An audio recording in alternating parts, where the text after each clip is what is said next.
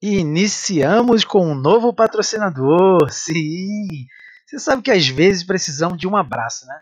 E outras vezes nós precisamos só de uma porção de salgadinho. E sabe onde você vai encontrar isso? Bloco 5, apartamento 406. É isso mesmo, bloco 5, apartamento 406. Sim, fala com o Rodrigo ou com a Dominique que vem os melhores salgadinhos para você. É isso mesmo. Tá com fome? Vende porção de salgadinhos.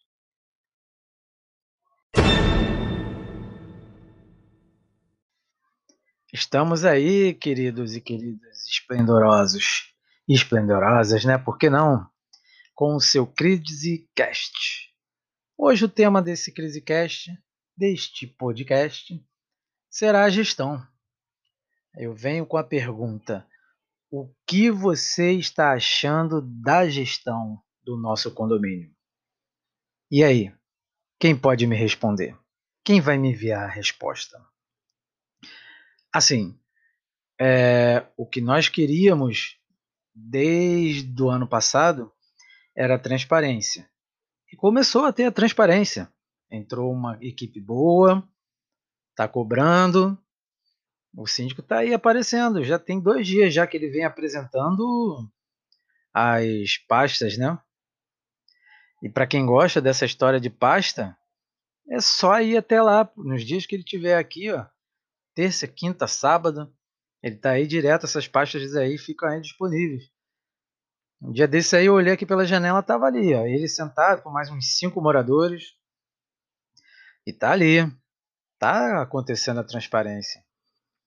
É, a, a, fiscalização por parte do subsíndico também está acontecendo demais, entendeu?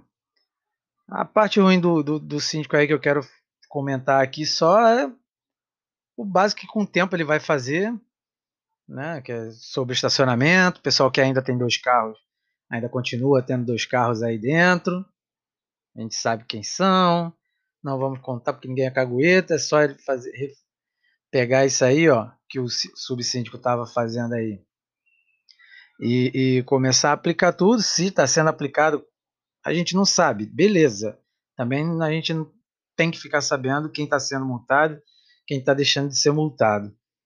Mas o negócio é liberar o espaço para os nossos carros aí, que tem nada a ver com esse que tem dois carros, né?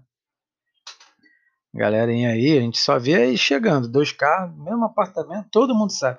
E o engraçado é que todo mundo do seu próprio bloco é que cagueta. Ai, meu Deus do céu. Galera cagueta logo. Ah, meu vizinho tem dois, por que, que eu não posso ter? Aí, bum, já vem logo a primeira. Aí cai naquela dali, né? Ah, mas eu como morador, eu tem direito a uma vaga. Não, a vaga é rotativa, não entra nesse assunto de tem que ter direito.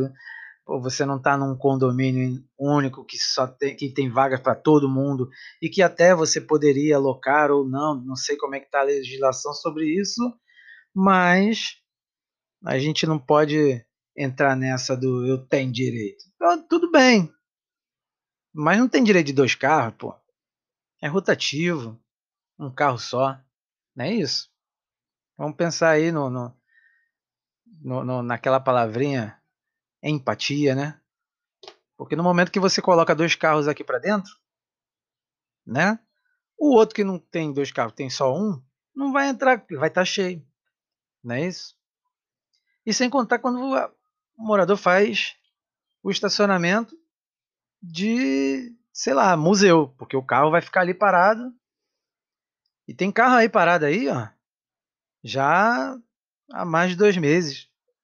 Pois é. E não tira. Se tá tomando multa, beleza. Mais crédito pro condomínio. Mas, até o momento, o carro não saiu do lugar. E não adianta, hein?